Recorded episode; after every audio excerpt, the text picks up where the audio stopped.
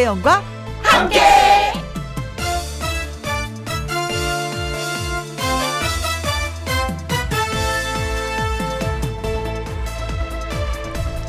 오늘의 제목, 더도 말고 덜도 말고. 점심 식사가 맛있어도요, 딱 적당한 양이라는 게 있습니다. 양이 적다 싶으면 금세 허전해지고요, 밥맛 당긴다고 몇 숟가락 더 먹었다 싶으면 소화제를 찾을 때가 있습니다. 자연적으로 발생하는 일도 마찬가지입니다. 햇볕도 그렇고 비도 그렇고 바람도 그렇고 모자라지도 넘치지도 않는 딱 좋은 정도, 뭐든지 그 정도였으면 좋겠습니다. 자, 2021년 7월 17일 토요일, 김혜영과 함께 출발합니다. KBS 1라디오 매일 오후 2시부터 4시까지 누구랑 함께, 김혜영과 함께. 2021년 7월 12일 토요일, 오늘의 첫 곡은요, 이무송의 사는 게 뭔지 여러분께 들려드렸습니다. 광고 듣고 다시 올게요. 김혜영과 함께. 자, 노래 듣고 와서 신성 씨와 사연 창고 문 활짝 열도록 하겠습니다. 0286님의 신청곡 찍고 찍고 찍고, 윤태화 씨의 노래 전해드립니다.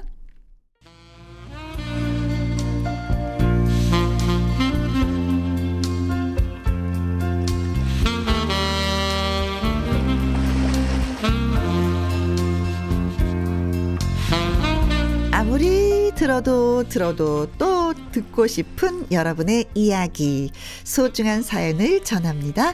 김혜영과 함께 사연 창고 오픈.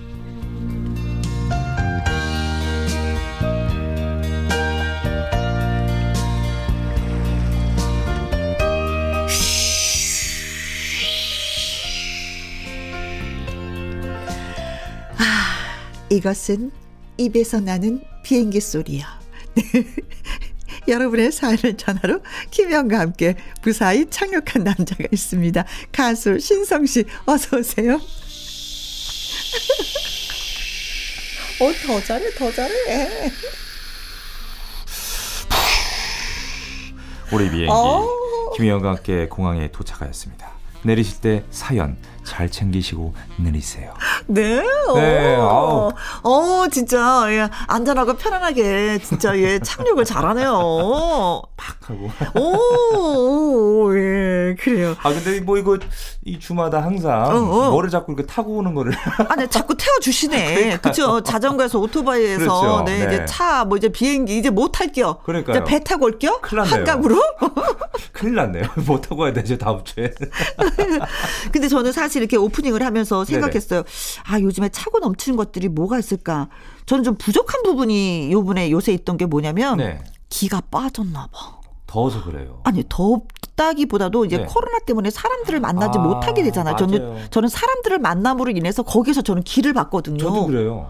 근데 사람들을 만나지 못하고 방송 끝나고 그냥 집에 가고, 집에서 방송국 가니까 이게 기가 빠졌어요. 저도 힘이 그래요. 안 나요. 네. 그래서 기가 많이 부족해요. 반면에 그럼 신성 씨는 차고 넘치는 건 뭐예요? 저도 약간 비슷한, 차고 넘치는 거예요. 저는 우리 혜영 누님만 만나면 자꾸 이렇게 흥이 이렇게 자꾸 올라와가지고. 어떡하죠, 이거? 좀 자제를 좀 해야 되는데. 매일 만나야 되겠다. 그럼 일주일 내내 2MC?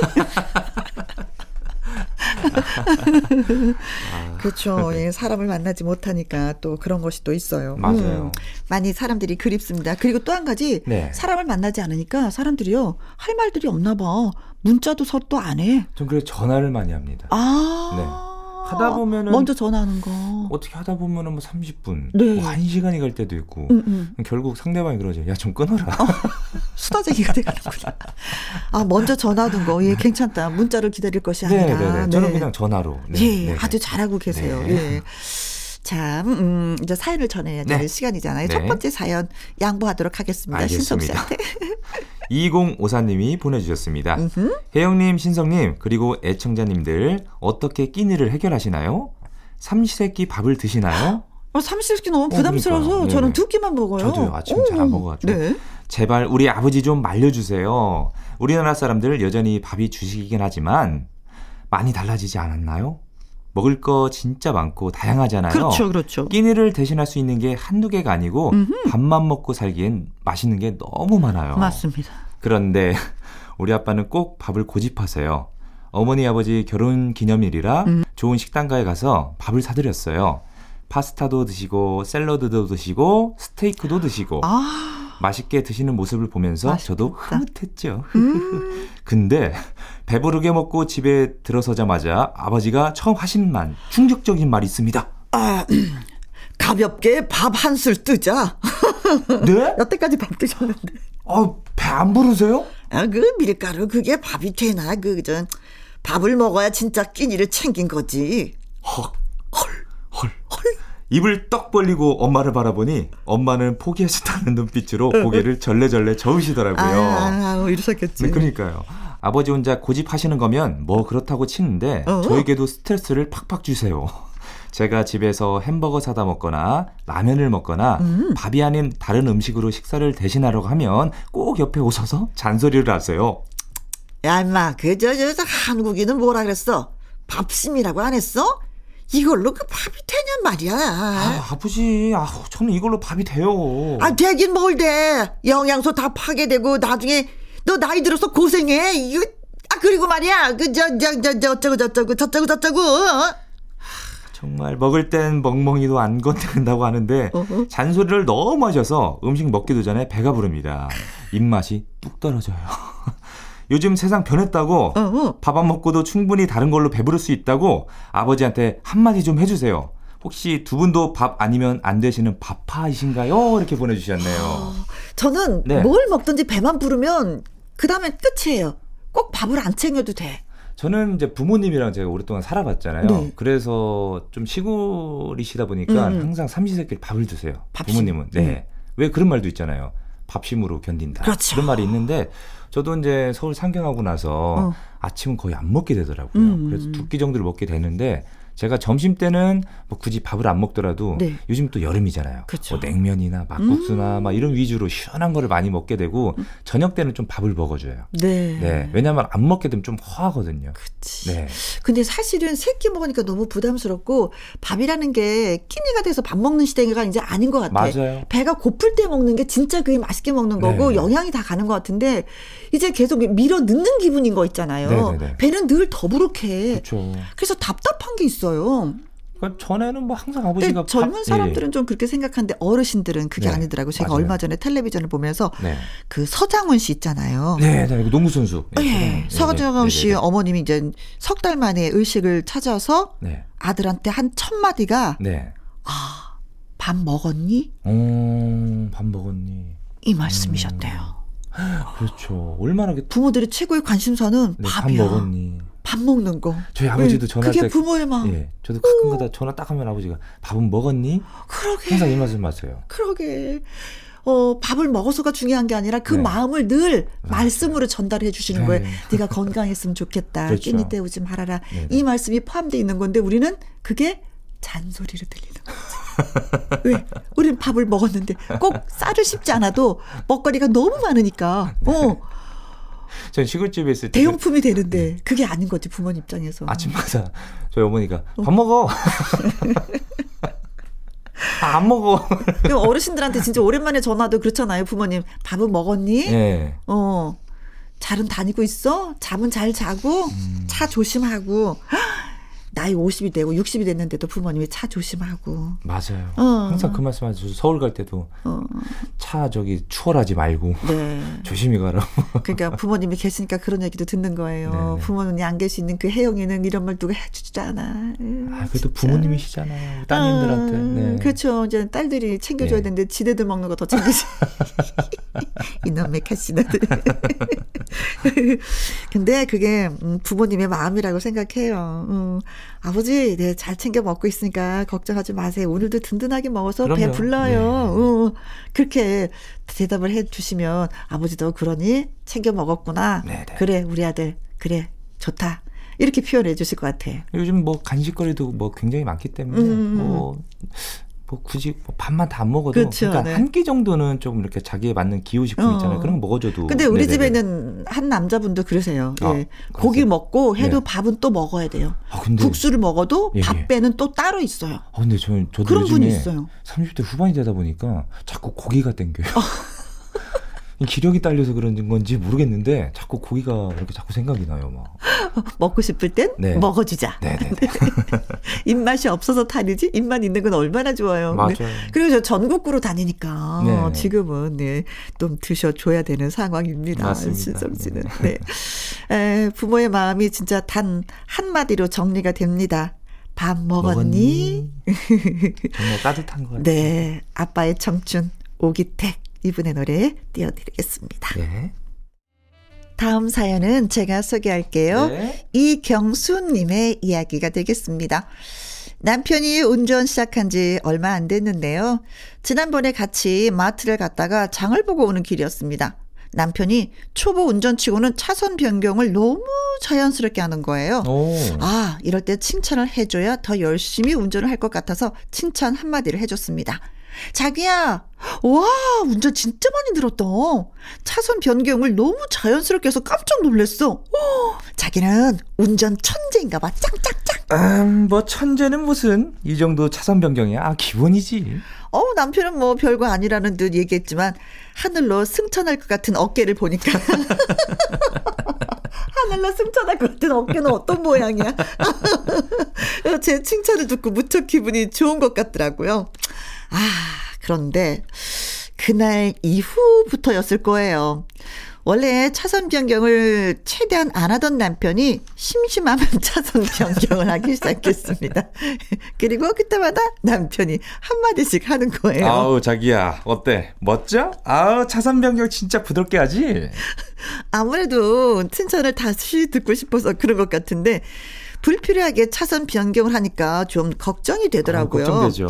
거기다가 한 수를 더 떠서 도로가 뻥 뚫려서 앞에 차가 하나도 없는데도 차선 변경을 하면서 어때 자기야? 나 가래서 같아? 기대에 찬 눈빛으로 저를 보더라고요. 아이처럼 칭찬을 바라는 남편. 대체 왜 이러는 걸까요? 칭찬 두어 번만 했다가는 큰일 나겠습니다. 남자들은 다 이런 아이 같은 구석이 있는 건지 제 남편만 유독 칭찬을 좋아하는 건지 궁금합니다. 혜영 씨네는 어때요?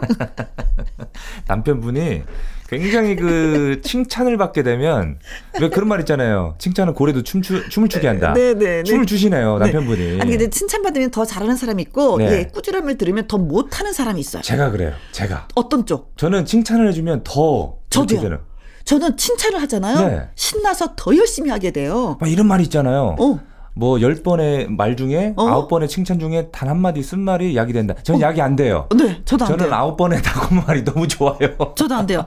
저는 잘한다 칭찬하면요. 네. 요강을 닦아서 찬장에 집어넣는 사람이에요. 아... 요강도 그릇인 줄 알고 닦아갖고 찬장에 집어넣어. 저도 그래요.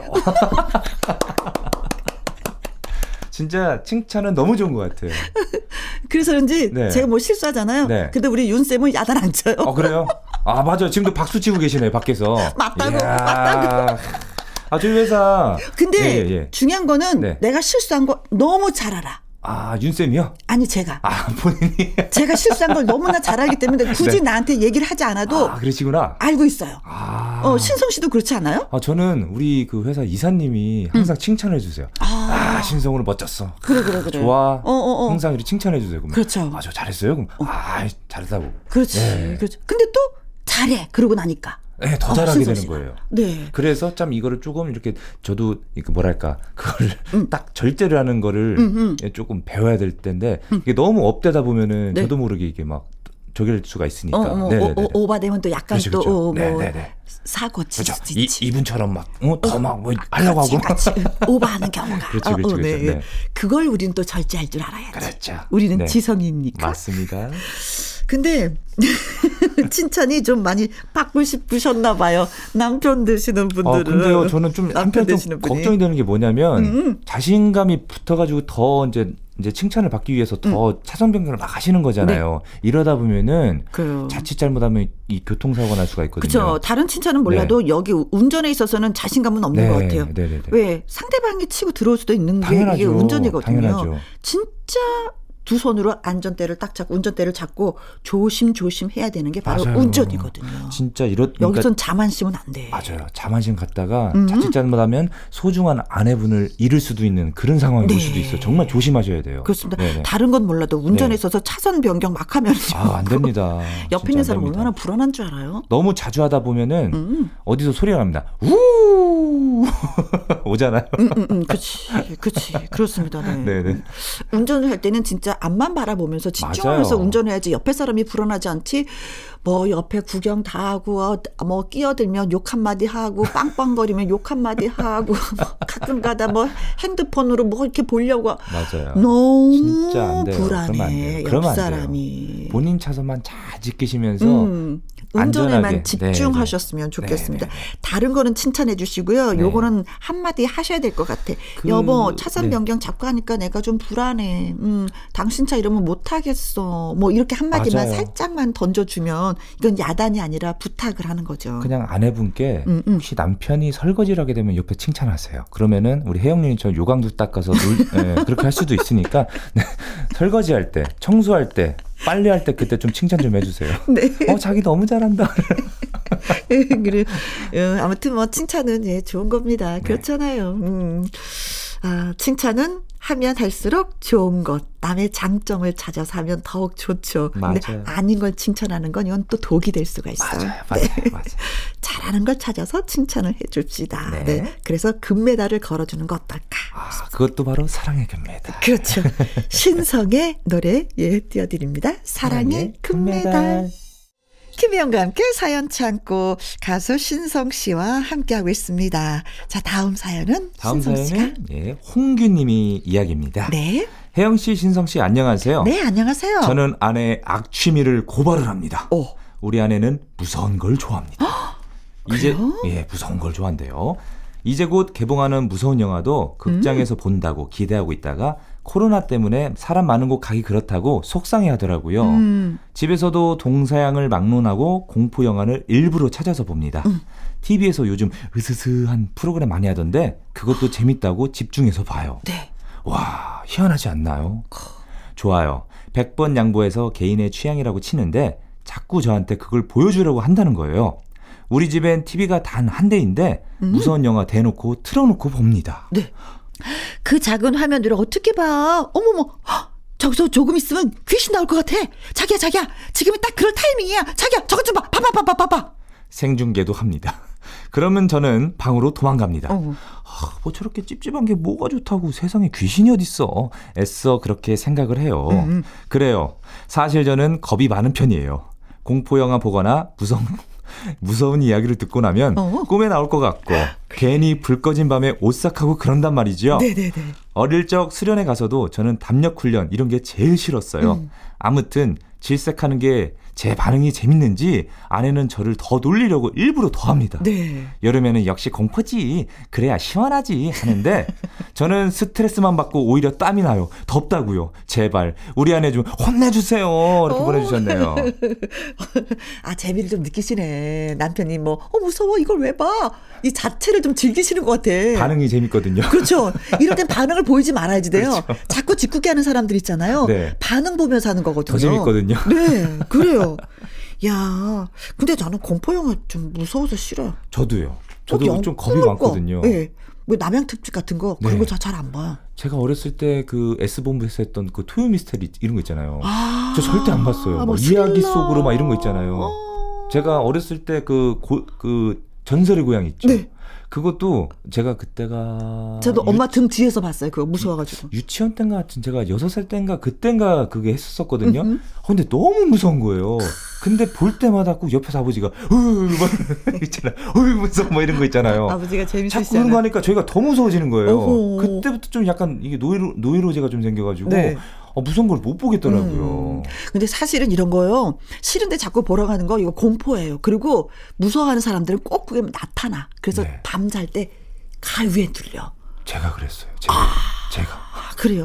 그러니까 좋아하면 네. 본인만 봤으면 좋겠어. 괜히 막 그런 거 보면은 이제 저녁 때 막 공포영화 해줄 때가 있다냐. 맞아요. 해주는데 보다가 이제 딱 끄고 나면 괜히 눈 감으면 그 장면 자꾸 생각나고. 근데 우리 집에 있는 남자분도 네. 이런 걸 좋아해요. 공포 영화를요. 네. 그리고 뭐 전쟁 영화, 네. 뭐 좀비 나오는 거. 네. 저는 그런 진짜 싫거든요. 저도 안 봐요. 저는 코믹한 거. 저도요.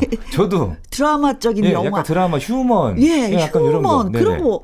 그런 걸 좋아하거든요. 아, 오늘 누님이랑 저랑 뭔가 좀 잘 맞는데요. 그렇지? 예, 예, 예. 몇 살이야? 저요? 37이요. 아, 내가 나이가 너무 많네. 아니, 아, 나중에 진짜 그 상황 좋아지면은 코로나 이게 종식이 되고 상황 좋아지면 영화 보러 같이 다 가자. 재밌는 거 한번 보러 가세요. 네. 예, 가요. 예, 예. 그래서 영화 볼 때 이렇게 약간 불만이 있는 거예요. 애 아빠랑 같이. 이게 약간 보는 그 장르가 좀 틀리니까. 달라. 다르니까 이게. 그래서 영화 볼 땐 영 마음에 안 들어요. 네네네. 그래서 극장을 같이 간 적도 별로 없어. 그리고 제가 재밌어서 가잖아요. 옆에서 네. 코골고 자요. 그럼 창피해서 못 다니겠어요. 팝콘은 안 드세요? 먹고 자는 거지. 그리고 영화가 근데 저는 전쟁 영화도 싫고 공포스러운 것도 싫고 스릴도 네. 싫고 공상 과학 좀비 나오는 거 네네네. 나는 예쁜 거 재밌는 거 재밌는 사랑스러운 거. 근데 가끔 스릴러도 보면 재밌긴 해요. 근데 그것도 싫어. 하여튼간 근데 이건 공포니까 네. 예 아내 되시는 분 절대 그러지 마셨으면 좋겠어요. 네. 그럼요. 이거는 재밌다고 개구리한테 돌 던지는 거다. 맞아요. 개구리 맞아서 네. 아프다. 전 남편분은 공린이로 알겠습니다. 공린이. 네. 공포영화를 못 보는 어린이를 칭하는 그런 말이죠. 공린이. 그런 거예요? 네네. 자, 아무튼 각자 보셔야 되겠네. 각자 보셔야 되겠네. 그러니까요. 네. 이 더위에 더위를 이기는 방법 중에 한 가지가 공포 영화를 보면서도 즐길 수가 있겠지만, 그렇지만 그 누구는 그것이 더 힘들다는 거, 예, 아시면서, 네. 예. 각자 보세요. 네, 영화는.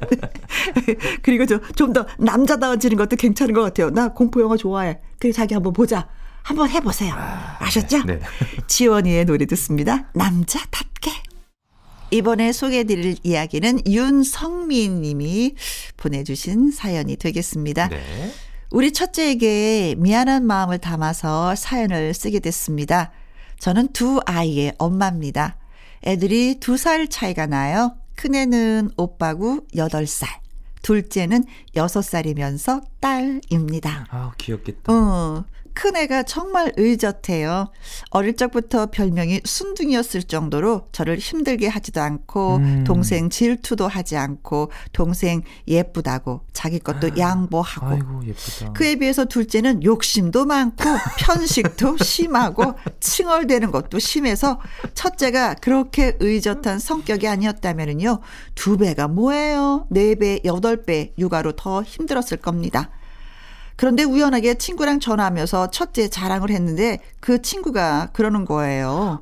걔도 고작 8살인데 힘들겠다. 지금부터 그러니 앞으로 더 애늙은이가 되겠어. 그 한마디에 저요 띵 했습니다. 그렇지. 그래. 첫째도 아직 앤데. 두 아이 키우다 보니까 그게 당연한 것처럼 산 것이었습니다. 생각해보면 저도 여동생 둘이 있어서 맏딸로 일찍 철들어 애 늙은이처럼 살았는데 그게 주변 환경이 만드는 게 크잖아요. 큰애도 어리광 부릴 나이고 때도 쓰고 그럴 수 있는 건데 그저 저를 닮아서 아이가 차분하고 어른스럽다라고만 생각했습니다. 새삼 너무 미안했고 아이가 자는 걸 보면서 울컥하기도 했습니다. 세상에 당연한 건 없는 건데 말이죠. 맞아요. 앞으로 첫째 아이가 아이답게 클 수 있도록 제가 더 신경을 써야 되겠어요. 우리 현수 엄마가 많이 사랑한다 라고 전해주세요.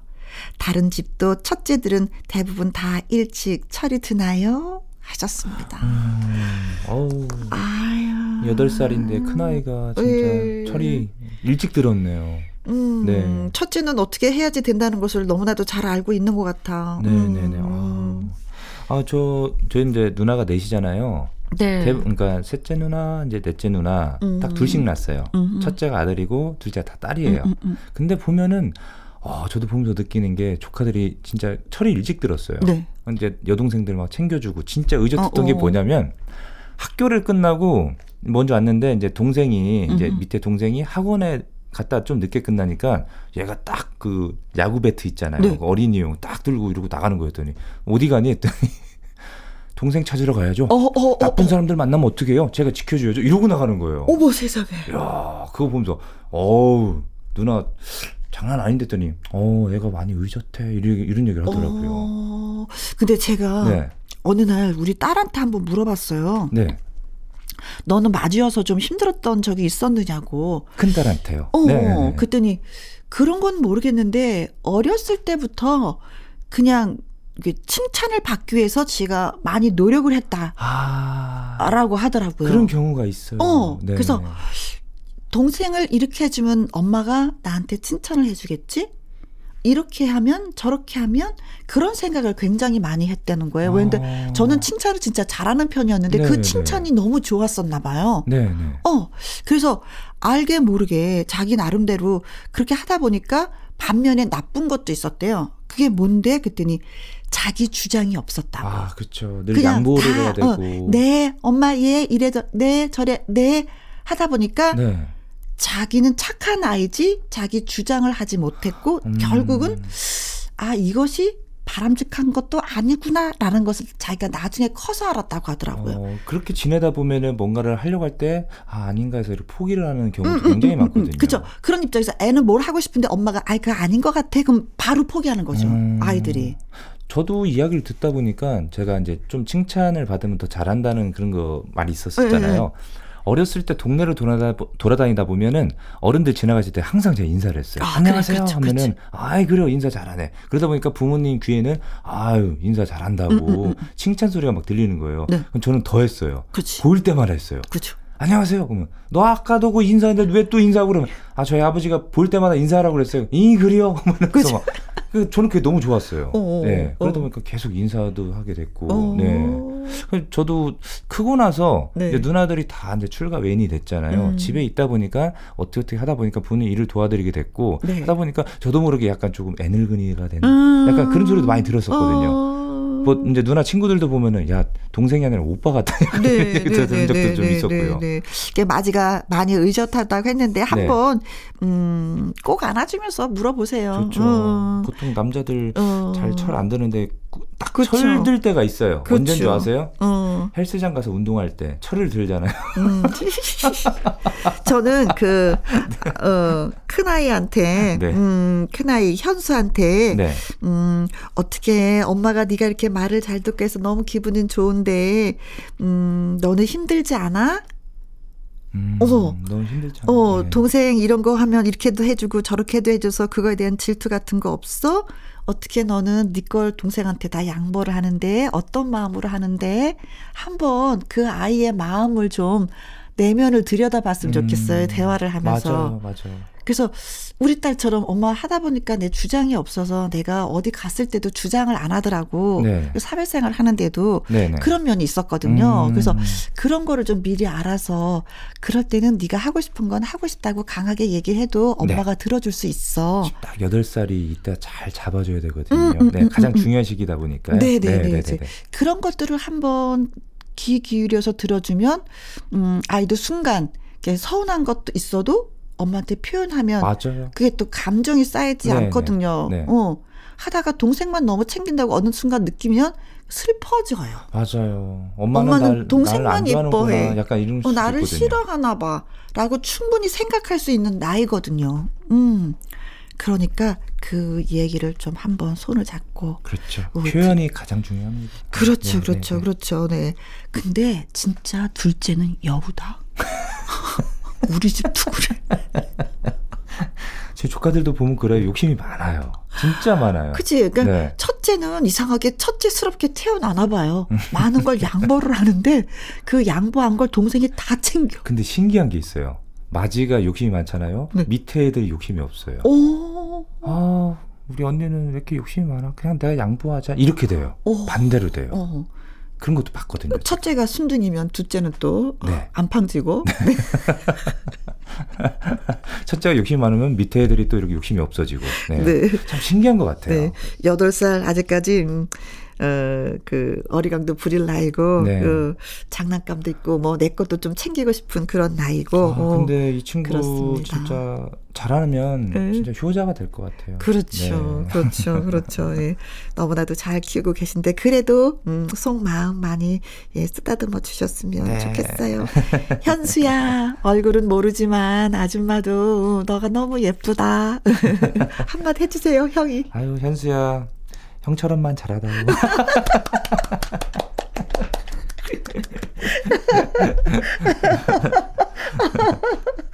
본인 스스로 성장한 게 너무 흡족하고 만족스러운가 보다. 죄송합니다. 네. 정동원 군의 노래 띄워드리도록 하겠습니다. 효도합시다. 김혜영과 함께. KBS 1라디오 김혜영과 함께 오늘 사연이 소개되셨던 2053님, 이경수님, 홍규님, 윤성민님에게 피자 교환권 보내드릴게요. 자, 한 주 동안 연예가 소식 정리해보는 연예계 팩트체크 강희룡 기자와 2부로 돌아오도록 하겠습니다. 1부 마무리 곡은요. 윤수연의 여수 앞바다 들려드리면서 2부로 옵니다. 신성씨 네. 수고 많이 하셨어요. 네. 전 다시 또 비행기 타러 가야지. 네. 타세요. 얼른 네. 이륙하세요. 가겠습니다. 바이바이. 아, 갔다.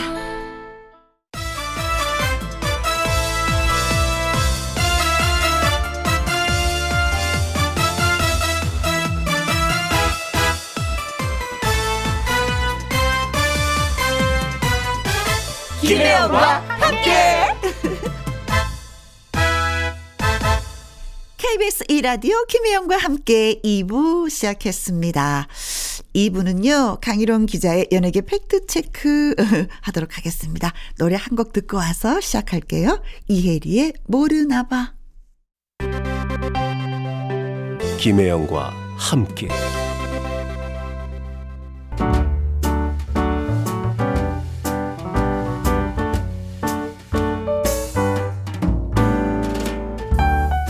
과 함께해서 드리는 선물입니다. 이태리 명품 구두 바이네르에서 구두 교환권, 발효 건강 전문 기업 이든 네이처에서 발효 홍삼 세트, 대한민국 1등 건강 기능식품 에버 콜라겐에서 에버 콜라겐 인앤업 플러스, 마스크 전문 MSK 인더스트리에서 휴클린 KF94 마스크, 일동 코스메틱 브랜드 퍼스트랩에서 미백 주름 기능성 프로바이오틱 세럼, 상쾌한 아침 전략 페이퍼에서 세계의 선택 RU21, 온 가족 세제 컨센서스에서 세탁 세제와 섬유 유연제, 튼튼한 모발의 비법 모두 유래에서 한방 샴푸, 바이오 기술로 만든 화장품 소노스킨에서 초음파 홈케어 세트, 하림 이 닭에서 100% 쌀과 물로만 지은 하림 순수한 밥, 한 접시 행복 7별 간장게장에서 게장 세트, 주식회사 한빛코리아에서 아이래쉬 매직 돌래쉬,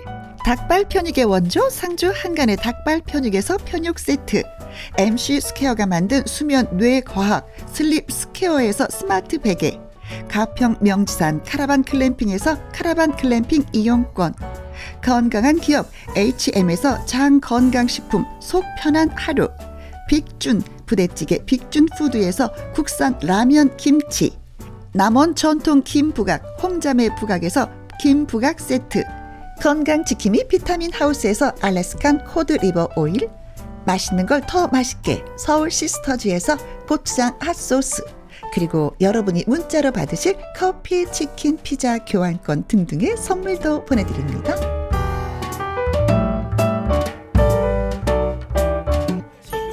슛 들어갑니다. 영화 한 편 찍으시죠. 엔딩에 키스신 있다 참고하시죠. 그대의 연예인이 돼요. 항상 즐겁게 해줄게요. 한 주 동안의 연예계 소식 한 번에 딱 정리를 해봅니다. 연예계 팩트체크.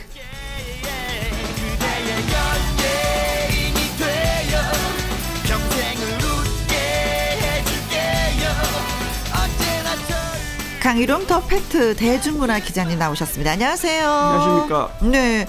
그야말로 진짜 안녕하십니까 안부를 묻고 싶습니다. 네네, 얼마나 맞아요. 더웠어 이 무더위에.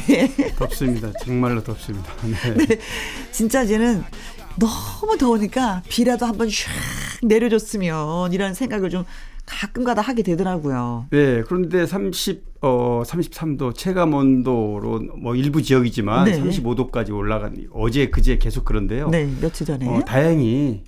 뭐 소나기가 오후에 네. 좀 내려져서 그렇습니다. 네, 조금 시원한 느낌이 네. 같습니다. 사람이 살만한 세상이었으면 좋겠어요. 너무 더우니까 아이고 사람이 살 수 있나 싶더라고요. 자, 강희룡 기자의 연예계 팩트체크. 애청자 여러분이 궁금해 여기시는 연예가 소식이라든가 강 기자님에게 묻고 싶은 질문을 홈페이지 게시판에 올려주세요. 이 시간에 소개되신 분한테는 저희가 또 선물 보내드리도록 하겠습니다. 바로 시작해 볼게요. 강희룡 기자의 연예계 팩트체크. 처음 나눠볼 이야기는, 그래요. 이것도 어떡하면 좋아. 층간소음 논란이 또 이러네요. 잊을만 하면 한 번씩 나오는데, 네. 요즘엔 또 코로나가 더 밖에 못 나가게 하잖아요. 그렇죠. 뭐 어르신들은 물론이고, 또 어린 아이들도 뭐 놀이터를 엄마들이 가능하면 그렇죠. 이제 집에 있게 하다 보니까, 애들이 뭘 알겠습니까? 부모들이 이렇게 말려도. 근데 이번에 또 백지영 씨가 층간소음 뭐 논란에 네. 휩싸였는데 사실 뭐 아이들은 조금 전에 얘기했듯이 자유분방하게 마음껏 뛰놀게 해야지 그렇죠. 되는데. 사실 뛰어노는 것이 아이들이 해야 할 일이죠. 어떻게 그럼요. 따지고 보면. 네네. 근데 또 공동체 생활이라는 게 남에게 불편을 줘서는 안 된다. 이게 또 하나의 명제이다 보니까 네. 이게 두 가지가 늘 부딪히는데 요즘 코로나 때문에 집에서 애들이 있다 보면 아무래도 네. 조금 더 그런 그렇죠. 일이 많겠죠. 어느 정도 성장을 하면 뛰면 안 된다라는 걸 알겠지만 아이들이야 뛰지 마라 해도 네, 한 그 순간이지. 맞아요. 몸이 가만히 안 있게 되는 걸 어떻게 하면 좋아요. 네. 백지영 씨가 SNS에 이제 사진하고 짤막한 글을 하나 올렸는데 이제 딸이 거실에서 뛰는 이런 장면을 네. 이렇게 엄마 입장에서 정말 코로나만 끝나면 네. 해도 가고 그렇죠. 진짜 어른들이 미안하다 이렇게 이제 정말 진심 어린 엄마의 마음을 쓴 건데 네. 이거를 또 네티즌들이 그렇다면 아래층 층간소음은 사실 그림을 보면 네. 펄쩍펄쩍 뛰는 그런 장면이거든요. 그림상으로 보면 네. 너무 예뻐요. 두 아이들이. 그렇죠. 네. 네. 근데 이게 내면에는 들여다보면 네. 또 그래 그럴 수도 있겠다라는 생각이 들기도 하더라고요. 네. 그게 사실 어찌 보면 이제 배려인데 같은 결과물을 내도 어떤 시각으로 보느냐에 따라 방금 말씀하신 대로 또 예쁘게 보는 사람들이 훨씬 많겠지만 네. 또 불편하게 해주는 분들도 있나 봐요. 그래서 이런 분들이 요즘 매트도 잘 나와 있는데 물론 그 사진에는 매트도 아무것도 없습니다. 네, 맨바닥에서 네, 뛰는 네. 장면인데 이렇게 이제 지적을 하고 또 백지영 씨도 진심 어린 자기 생각이 좀 부족했다면서 네. 명심하겠다 이렇게 댓글을 달아줬습니다. 그래요. 뭐 층간소음이 올 1월에도 우리가 이 시간에 네. 얘기했었지. 이휘재 씨도 안상태 씨도 그랬고. 나중에 들어보니까 안상태 씨는 사실과 좀 달라서 안상태 씨를 마치 아주 그 악의적으로 층간소음을 낸 그 가족으로 몰고 간 그 피해자 네. 그분을 상대로 또 명예훼손 소송도 냈더라고요. 네. 근데 어쨌든 이 층간소음이라는 게 위층과 아래층에서 입장이 다르기 때문에 조금씩 좀 양보하고 배려해 준다면은 네. 이런 일이 좀 줄어들지 않을까. 진짜 이런 걸 봐서는 어린 아이들이 있으면 진짜 아파트를 벗어나서 마음껏 뛰놀 수 있는 맞아요. 주택을 좀 가고 네. 싶은 생각이 간절할 거예요. 그런 분들이 굉장히 많습니다. 네. 네. 우리 어렸을 때 시절에는 그런 게 없었잖아요. 층간소음이 없기 때문에 그냥 신나게 뛰어노는 거죠. 예. 밖에 나가서. 예. 근데 예. 지금 이제 밖에 나갈 상황도 아니기 때문에 네. 엄마 입장에서 글을 올렸는데 저는 그러면서도 한 생각 왜 사진을 올렸을까? 차라리 올리지를 말지. 네.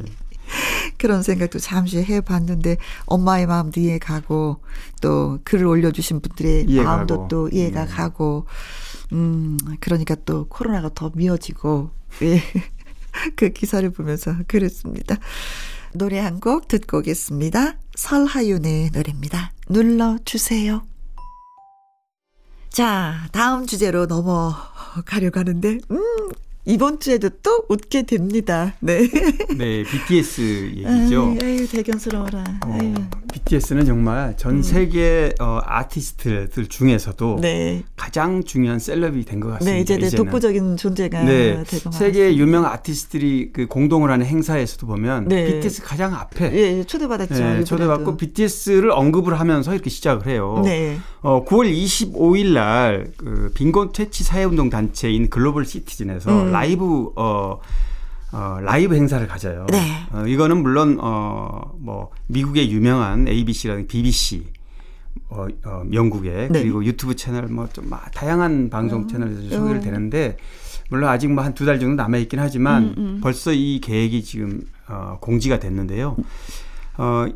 여기에 참여하는 아티스트가 네. BTS가 첫 번째, 그리고 막 안드레아 보첼리, 빌리 아일리시, 듀란 휴 잭맨, 션 멘데스, 우리가 유명한 들으면 좀 알 수 있는 그렇습니다. 네. 누구나 알 수 있는 네. 유명한 아티스트들 네. 중에서도 BTS가 단연 관심의 대상입니다. 네. 이거는 제가 말씀드렸듯이 이제 빈곤 퇴치와 네. 어떤 사회운동 일환이니까 이런 행사를 공익적인 차원에서 하는 건데요. 이거를 24시간 동안 생중계하는데 물론 BTS가 대한민국이기 때문에 네. 서울, 그다음에 파리 마르스 광장, 네. 뉴욕 센트럴 파크, 그다음에 두바이, 런던, 로스앤젤레스 이런 다양한 전 세계 유명한 도시에서 네. 직접 상징적인 그런 무대를 마련하고요. 생중계하는. 그런 행사를 갔습니다. 네. 그래서 그럼 BTS가 직접 가서 노래를 부르는 아니죠. 한국에서 BTS는 이제 한국에서 노래를 여러 가지 아마 장치를 할 텐데 지금 네. 코로나 때문에 한 곳에 모여서 하는 게 아니고 그렇겠죠. 각 나라의 도시에서 상징적인 곳을 선택해서 이제 하는 이런 컨셉이에요. 근데 물론 앞으로 두 달 남았기 때문에 한국을 진짜 알리는데 그렇습니다. 네. 대한민국 더구나 서울 네. 아마 또 한 번 전 세계인들이 네. 관심을 가질 것 같은데요. 세상에. 아까 처음 시작할 때 뭐 웃고 시작한다고 그러셨는데 네. 지난주 얘기했듯이 7주가 과연 가능할까.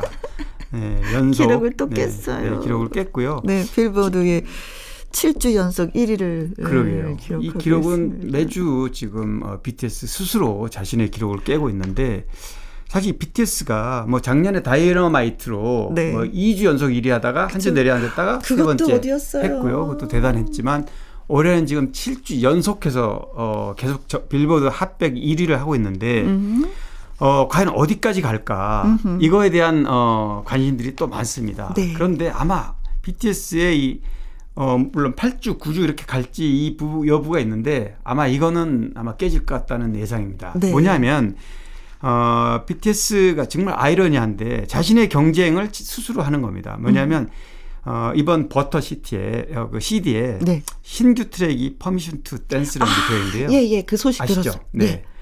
이 Permission to Dance가 또 굉장히 핫하게 지금 네. 거론이 되고 있고 24일자에 핫백에 포함이 되면 버터와 직접 경쟁을 하게 됩니다.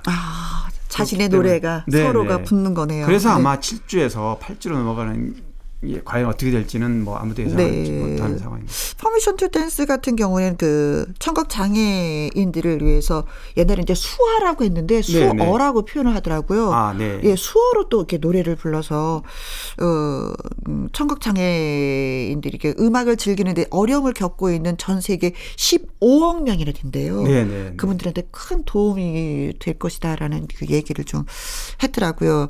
세계보건기구 WHO 사무총장. 또 네. 그런 표현을 했는데 아무튼 뭐 BTS가 아니면 네. 이런 그 청각 장애인까지 아우르는 네. 전 세계인에게 어떤 보여주는 퍼포를 쉽지 않죠. 그렇죠. 네. 수어를 써서 전 세계 농인들을 위해서 음악을 공유했다는 점에서는 진짜 높이 그 자체만으로도 의미가 있는 거죠. 네. 그렇습니다. 네, 저희가 다음 주에도 빌보드 7주 연속이 아닌 8주 연속이에요라는 소식을 접하길 간절히 또 네, 팔찌로 갈지 아니면 퍼미션 투 댄스가 새롭게 올라갈지 기대를 해봅니다. 그냥 뭐 포터가 또 계속하고 기록을 좀 세울 수 있게끔 그리고 2위로 또 퍼미션 투 댄스가 차지했으면 좋겠습니다. 제 욕심 같아서는. 지금 그 부상하고 있는 방탄소년단의 퍼미션 투 댄스 예, 여러분께 전해드릴게요. 강기론 기자 연예계 팩트체크 이번에 나눠볼 주제는 KBS 소식입니다. 네. 오디션 프로그램이 뭐 최근 3년 동안 굉장히 뜨겁게 불고 있는데 약간 좀 트로트에서 장르가 좀 다변화되는 분위기예요. 그렇죠. 네, KBS가 지금 이번 주죠. 지난 목요일 날 그제 목요일 날 방송 첫 방송 했죠. 네. 새 가수라는 이제 프로그램인데 굉장히 관심이 뜨겁습니다. 시작부터. 새 가수는 7090이라는 그런 컨셉으로 이제 통기타부터 다양하게 발라드, 락, 뭐 다양한 장르를 소화하는 이 프로그램인데 70, 90년대 그 명곡들을 2021년도에 그 감성으로 다시 살릴 수 있는 새 가수를 찾는 그 어떤 그 프로젝트가 새 가수가 되는 거잖아요. 그러니까 누구한테는 향수를 불러올 수 있고 또 누구한테는 새로운 영감을 얻을 수 있는 그런 그 오디션 프로에서 또 많이 또 기대가 되고 있기도 하더라고요. 네, 뭐 첫 방송을 저도 이제 보면서 물론 기대를 많이 했습니다. 뭐 송창식, 초백호, 한양의 이승철, 김현철, 송창식 씨 얼굴을 볼 수가 있었어요. 오랜만에 직접 나와서 평가도 하시고요. 첫 방송에서 나왔던 등장했던 도전자 중에 눈길을 끄는 이나영 씨. 이나영 씨. 이나영 씨가 소녀와 가로등을 불렀어요. 정말 역시 그 느낌이 이나영 씨가 가장 최연소거든요. 20살인데 저는 이 노래를 들으면서 진미령 씨의 어린 시절이 떠오르는 거예요. 그 제가 우연하게 아주 어렸을 때 명동을 갔는데 그때 선글라스를 쓰고 고개를 약간 숙인 채로 막 빠삐 걸어가던 그 진미령 씨가 생각이 나더라고요. 그 노래 속에서. 그러셨구나. 김혜영 씨처럼 이제 많은 시청자들이 보면서 자기만의 어떤 추억과 그게 되살아나더라고요. 그렇습니다. 그리고 또 한 명은 송창식 씨의 사랑이야를 부른 박다은 씨인데 박다은 씨도 뭐 OST 강자로 이미 알려져 있는 정말 가창력이라던가 그래서 시청자들이 물론 시작부터 첫방부터 앞으로 향후에 이 어떤 방식으로 이 도전자들이 다음 단계로 넘어갈지를 가늠할 수 있는 그런 평가를 내고 있는데요. 굉장히 뭐 신선했다는 평가도 많고요. 아까 잠깐 말씀드렸듯이 이제 트로트에서 이런 7090 이런 트로트 약간 좀 식상했다 하시는 분들도 계시는데 맞습니다. 그리고 또 약간 국악을 토대로 한 이런 오디션도 지금 준비하고 있고요. 방송될 예정인데 이런 여러 가지 다양성 차원에서 오디션 프로그램이 많이 나왔으면 한 또 바람도 있습니다. 현재 가수는 물론이고 뭐 밴드 보컬도 그리고 톱 모델들도 그 음악 프로듀서도 이렇게 참여를 해서 44개 팀이 이렇게 참여를 한다고 해서 좀 많이 기대가 되고 있습니다. 그리고 또 오랜만에 배철수 씨 만날 수가 있어서 너무 그렇죠. 7080 KBS 프로그램 16년인가요? 18년인가 진행했잖아요. 그런데 이제 그동안 궁금했는데 오랜만에 TV에 또 등장을 했습니다. 네, 그렇습니다. 송창식 씨의 그 본인의 노래 부를 때 후보자가 이렇게 빙그레 웃는 모습이 참 좋았어요. 역시 내 노래를 불러주면 그럼요. 나보다 훨씬 잘한다 이렇게 또 칭찬도 하고 그러더라고요. 네, 그렇습니다. 그래서 송창식 씨 노래를 선곡해봤습니다. 사랑이야. 강희룡 기자의 연예계 팩트체크 이번에 나눠볼 이야기는 이병헌 씨에 관한 얘기입니다. 또 박수 받을 일을 하셨네요. 네, 뭐 좋다. 네, 대중스타들 정말 팬들한테 사랑받는 대중스타들이 그 사랑을 받은 만큼 또 이렇게 사회에 기부하고 하는 모습이 참 좋은데요. 이병헌 씨가 지난주에 서울 아산병원에 아산병원 어린이병원에 1억 원을 기부했는데 뭐 사실 연예인들이 1억 기부 이런 뭐 사실 요즘은 뭐 흔한 일이기도 합니다. 쉬운 일은 아닙니다. 쉬운 일은 아니에요. 우리가 접해서 그렇지. 네, 해보니까 쉬운 일은 아니더라고요. 그렇죠. 어려운 일이고요. 네, 그렇습니다. 그래서 이병헌 씨는 작년에도 코로나가 시작된 작년에도 저소득층 아동들한테 또 1억을 기타 간 적이 있는데요. 요즘에는 자신이 좋아하는 스타가 네. 이런 기부 활동을 하면 팬클럽도 따라서 같이 합니다. 그래서 팬클럽, 이병헌 씨도 진짜 팬클럽도. 진짜 요즘 팬클럽들은 그냥 팬클럽이 아니에요. 그냥 네. 너 좋아해 이게 아니에요. 단순히 그게 아니고요. 네. 행동으로 보여줍니다. 네. 네. 더 바른 길로 가게끔 채찍도 해주고요. 네. 아니면 아니라고 얘기도 해주고요. 그렇죠. 그 상대가 또 좋은 일을 하면 같이 또 동참해주고요. 예. 네. 잠시 잊고 좋은 일을 하지 못할 경우에도 스스로 팬클럽들이 먼저 좋은 일을 해서 네. 또 예, 다시 함께 동참할 수 있게끔 네. 만들어주고. 네. 그만큼 많이 이제는 서로 상호 교감, 네. 그러니까 팬과 아티스트 그냥 한 몸이 네. 되어 버린 거예요. 그렇죠. 그래서 뭐 그런 모습들은 참 좋은 것 같아요. 그리고 뭐 실수하거나 잘못된 말씀하신 대로 잘못된 쪽으로 가지 않도록 네. 유도도 해주고요. 이병헌 씨는 뭐 워낙 뭐 할리우드 스타로 우리 대한민국의 정말 연기파 배우. 네. 아마 제가 보기에는 글쎄 모르겠습니다. 지금 사람마다 다 자기 기준이 있는데 연기만큼은 뭐 송강호 씨도 있고 뭐 많은 배우가 많지만 또, 예. 저는 개인적으로 이병헌 씨 참 연기 잘한다. 아, 그럼요. 네. 눈빛이 살아있어요. 늘 보면. 제 개인 사견입니다. 또. 저도 그런데 이병헌 씨 지금 깐에가 있어요. 네. 이제 오늘 뭐 사실 날짜로 따지면 뭐 지금 유럽, 프랑스하고 우리가 시간 시차가 있기 때문에 그런데 지금 제가 정확하게 시간을 딱 특정할 수 없지만 네. 오늘 새벽쯤에나 네. 많이 지금 비슷한 시간대인데요. 폐막식 있어요. 그렇죠. 칸. 그래서 한국 배우 최초로 폐막식 시상자로 나섭니다. 물론 개막식 시상자로는 이제 송강호 씨가 가서 장식을 했고 폐막식에는 이제 네. 이병헌 씨가 이병헌 씨하고 송강호 씨는 같은 영화 네, 비상선언 네. 같이 출연했다는 얘기를 지난주에 한 적이 있는데요. 네. 이 비상선언도 프랑스 칸에 네. 이번 74회 칸 영화제 공식 비경쟁 부문에 초청이 됐는데 뭐 국내 개봉은 아직 일정이 안 잡혔지만 굉장히 네. 조망을 받지 않을까 네. 예상됩니다. 저는 그 이병헌 씨 소식을 접하면서 네. 아 칸에서 제육볶음 먹는 사진이 올라와 있더라고요. 그러셨어요. 네. 그래서 깐 하면 역시 제육볶음이지 하는데 한국 사람들은 어디 가서든지 한국 음식을 한 번쯤 먹어줘야지만이 속이 좀 시원하고 뭐 내려가는 느낌이 네. 들잖아요. 또 그 아까 얘기했듯이 이제 BTS 얘기했지만 이 한류가 이제는 완벽하게 전 세계 어느 지역이든 오지에도 한국 음식이 있습니다. 이제는 거의 네, 그만큼 한국에 대해서 한국 물론 우리 한국인들이 여행 가서 많이 주로 찾긴 하지만 네. 그만큼 그래요. 네. 이병헌 씨가 소아 청소년 환우를 위해서 1억 기부한 그 이유는 생일을 맞아서 했다는 것에 대해서 다시 한번 예, 박수를 보내고 네. 예, 또 감사하다고 예, 전해드리고 싶습니다. 청취자 질문이 있어요. 서프라이즈에 나오는 장혜리 씨 참신한 이미지가 인상적인데 궁금합니다 하면서 청취자 김민감 님이 글을 주셨습니다. 장혜리. 우리가 알고 있는 뭐 내게 사랑을 주 그 가수분이 아니라 트로트를 네. 노래한 또 장혜리 씨가 그렇죠. 계시더라고요. 걸그룹 걸스데이 원년 멤버였는데요. 원래 걸스데이 활동은 이지인이라는 이름으로 활동을 했어요. 네. 지금은 솔로로 이제 트로트 활동을 지금 시작을 했는데 네.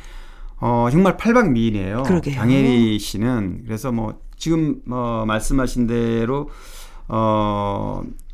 걸스데이 멤버이기도 하지만 또 서프라이즈라는 네. 그 연기 그래도 여러 가지 뭐 이제는 멀티화돼 있기 때문에 네. 노래만 잘해서도 안 돼요. 그래서 원래 연기자가 되고 싶었다고 하시더라고요. 네, 원래는 그렇다고 그러는데요. 연극 영화과를 졸업했기 때문에 네. 하고 싶었는데 본연에게 가수가 됐는데 다시 연기도 하면서 다시 또 트로트로 노래도 하면서 네. 아, 욕심이 많은 아가씨예요.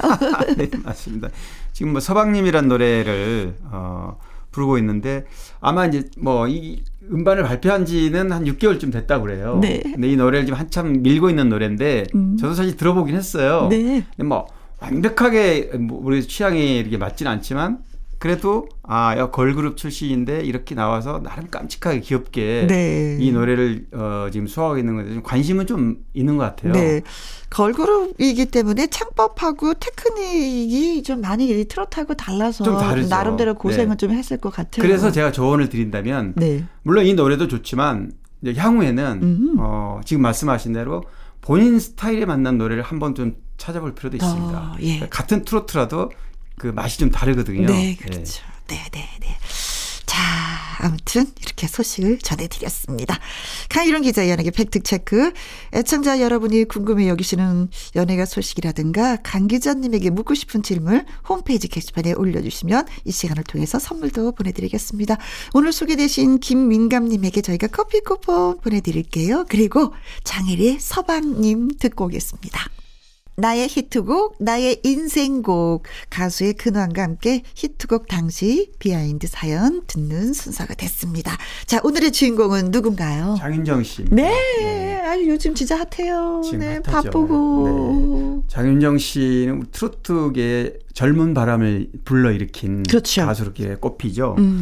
장윤정 씨 어머나 이 노래는 이 노래가 여러 가수들한테 네. 이렇게 토스가 돼서 퇴짜를 맞았는데 장윤정 씨가 또 왔단 말이죠. 그렇죠. 왔는데 장윤정 씨도 이 노래가 싫다. 너무 그 어머나 그 부분이 어머나 어머나 이게 뭐예요? 울면서 녹음을 했다 그러는데 네. 이 노래가 이렇게 대한민국의 트로트 열풍을 몰고 올 줄은 아무도 몰랐던 거죠. 남녀노소 다 어머나 어머나 네네네. 하잖아요. 그렇습니다. 그래서 저는 당연히 장윤정 씨가 이 노래가 자신의 인생곡이라고 생각했어요. 저는. 그거 아니에요? 예, 인생곡일 거라고 생각하고 이제 제가 장윤정 씨한테 물어봤더니 네. 모든 사람이 어머나 하면 장윤정을 얘기하는 건 맞는 말이다. 나도 네. 그렇게 생각한다. 네. 오늘의 장윤정은 이 노래가 있었기 때문이다. 이렇게 말을 하면서도 정말 자신의 인생곡은 따로 있다. 어머나. 네. 놀랐죠. 어머나. 네. 목포행완행열차를 자신은 인생곡으로 꼽더라고요. 가수가 왜냐하면 자신의 노래를 어떤 거로 꼽느냐는 본인이 생각하는 거니까. 그렇죠. 제가 그래서 이 나의 인생곡을 소개할 때는 반드시 본인한테 제가 물어보고 본인의 생각을 물어본 다음에 제가 이 시간에 소개를 하는데요. 네. 그게 왜 나의 인생곡으로 목포행 완행열차라고 생각을 했을까요?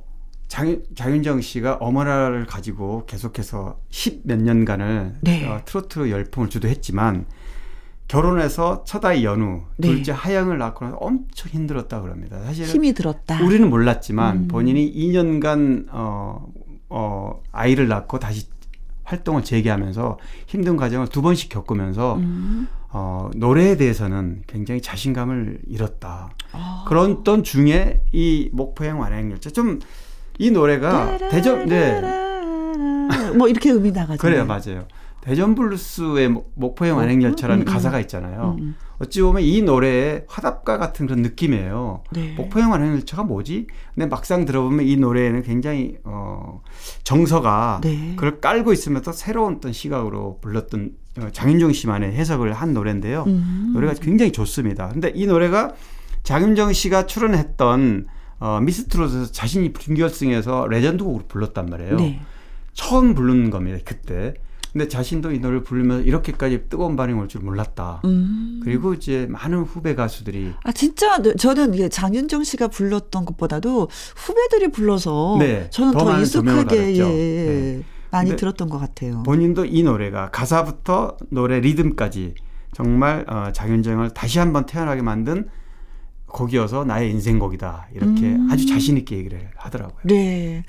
요즘에 또 남편과도 아이들과도 또 네. 화면에 나오는 그 모습을 보니까 맞아요. 진짜 행복한 모든 걸 다 가졌네 이런 느낌을 받기도 했었거든요. 그러게요. 노래는 노래대로 아이들은 건강하게 잘 자라고 남편도 옆에서 아내가 하는 일도 남편 일도 잘 되는 것 같아서 그러게요. 아이고야 참 복이 많은 사람이다라고 생각을 장윤정 씨가 이제 두 아이가 우리 결혼 후에 결실이 됐는데 그 두 아이가 결국에는 이런 인생곡을 만드는 또 기폭제도 됐다 이렇게 네. 해석을 하더라고요. 엄마다운 얘기네요. 네. 네. 자 오늘은 여기까지 예, 많은 사연들을 전해드렸습니다. 강희룡 기자님 너무 고맙고 네. 감사하고요. 다음 주에 또 뵙도록 해요. 네. 수고하십시오. 네. 고맙습니다. 장윤정의 목포행 완행열차 전해드립니다. 문성희님의 문자 소개해드릴게요. 며칠 동안 조직검사 결과를 기다리면서 남편과 부부싸움까지 할 정도로 예민해지고 힘들었는데 다행히 큰 병이 아니라고 합니다. 남편 고마워. 옆에서 항상 고생하네. 그래도 같이 있어줘서 고마워. 우리 건강하자 하셨습니다. 그래요. 맞아요. 조직검사 하고 나면은 그런 거 있어요. 좀 예민해져요. 그래서 뭔지 모르지만 그냥 왜 남편이 말 한마디 해도 툭툭 쏘게 되는 경우가 있거든요. 저도 경험해 본 경험이 있는데 그러셨구나. 그래도 다행이다. 큰 병이 아니라서. 그리고 다시 한번 남편한테 고맙다고 했으니까 남편이 또 이해하지 않을까라는 생각합니다. 노래 한 곡 띄워드릴게요. 5990님이 신청을 하셨습니다.